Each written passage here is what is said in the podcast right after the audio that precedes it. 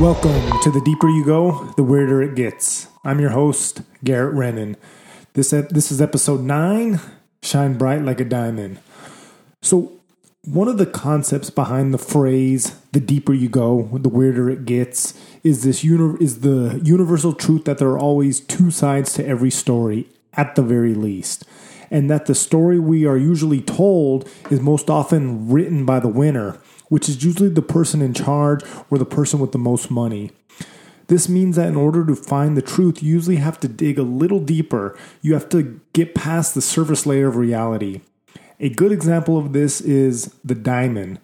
See, diamonds are, are fascinating because they are the hardest known natural substance on Earth. The only thing that can cut a diamond is another diamond. In addition, diamonds are also chemically resistant and have the highest thermal conductivity of, of any natural material. These properties make diamonds suitable for use as a cutting tool and other applications where durability is required. So, from an industrial standpoint, diamonds have some real value and utility. But from a jewelry standpoint, the value of a diamond is utterly worthless. Sure, diamonds are sh- shiny and sparkly, but there are a lot of other gemstones that are just as beautiful. There are even man made gems such as the cubic zirconia, which looks so much like a diamond, only professional jewelers can tell the difference. See, here's a here's a true story. So about 10 years ago, I used to do personal training for a successful jewelry store, store owner. After years of being in the jewelry business, she made the decision to personally wear cubic zirconias instead of diamonds for two reasons. One, no one could tell the difference. She said, I can't even tell the difference, and this is my profession. And two, cubic zirconias are karma free. See, we've all heard the term blood diamond. Well, diamonds are considered a conflict mineral. The mining of diamonds has not only been associated with slave-like conditions, it has even led it has even led to violent wars. See, an estimated 3.7 million people have died in Angola, the, the Democratic Republic of Congo, Liberia, and Sierra Leone in conflicts fueled by diamonds. 3.7 million people. Let that sink in for a minute. So, anyway, from a jewelry standpoint, the only reason we are so obsessed with diamonds is because our society has become infected by one of the most successful successful marketing campaigns the world has ever known. See, when it comes to running a business, marketing is a necessary evil. I'm not saying marketing is bad, but make no mistake about it, marketing is all about persuasion. The most effective the most effective marketing campaigns get you to believe in an idea. The reason most of us purchase certain brand names is because we believe something about what that product represents. Maybe we believe that it represents our values or that it'll make us look more attractive, more successful, or more educated. Whatever idea we are buying into, good marketing affects beliefs and beliefs affect our behavior. The point being, marketing can be extremely powerful and persuasive. So, the initial idea that diamonds were selling was a diamond is forever. This slogan started during the Great Depression. As I'm sure most of you are aware, times were really hard during the Depression. People needed money, so they started selling their diamonds. This caused two problems for the diamond industry. One, the supply of diamonds started to increase, which meant the value of diamonds began to decrease simple supply and demand. So the diamond company De Beers came up with the slogan a diamond is free forever and created the diamond engagement ring. A marriage is supposed to last forever till death do us part, right? So associating the diamond with marriage was a brilliant tactic because it immediately devalued used diamonds. If a diamond is forever and a marriage is till death, then nobody would want a used engagement ring. But the story of diamonds is much more than just an effective marketing campaign. There's an entire business playbook created by the De Beers Corporation. So let's take a step back for a second. So the De Beers Corporation was founded in 1888, and from its inception until fairly recently, like the early 2000s, they managed to control anywhere from 80 to 90% of the diamond distribution.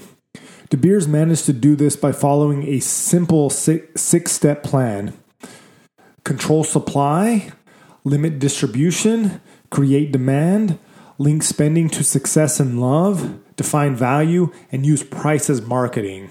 All right, so let's go over these six steps in a little bit more detail. So, step one control supply.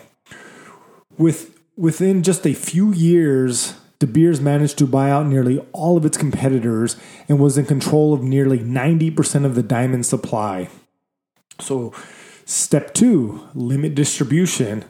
Well, see they they because they own 90% of the diamonds they stored most of their diamonds in a large warehouse only releasing limited amounts thus creating the illusion that diamonds were rare when in fact they were very abundant so step 3 create demand De Beers created a huge marketing campaign using pop culture and celebrities. Store, stories ran in magazines, newspapers that in newspapers that would stress the size of diamonds that celebrities presented to their loved ones. And the photographs would conspicuously show the glittering stone on the hand of, we- of a well-known woman, of a well-known woman. They also use movies.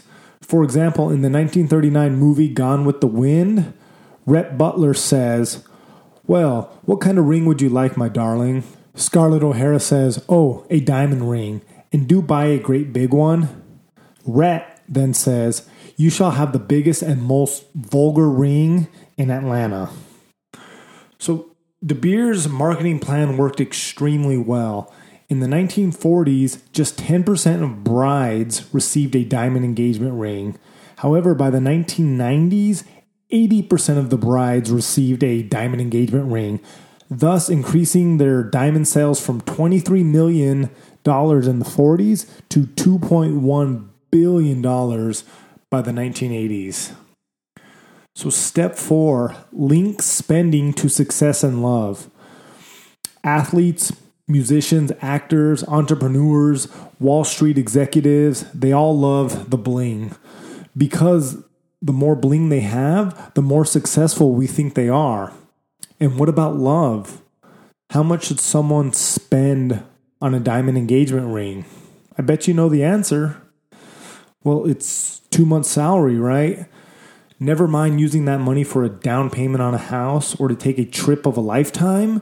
Instead, we now believe that we are supposed to spend 10,000 to $20,000 on some worthless rock in order to express our love. Step five define value. The De Beers Corporation came up with their own system to define the value of a diamond called the four C's, which stand for cut, carat, color, and clarity. They even issued certificates with the purchase of diamonds just so you would believe that the diamond you just spent two months' salary on had some value. Sorry to be the bearer of bad news, certificate or not, that diamond has maybe half the value you think it does. And that's if you're lucky. Most likely, the real value is next to nothing. If you don't believe me, try selling your diamond. So step six: use market, uh, use price as marketing.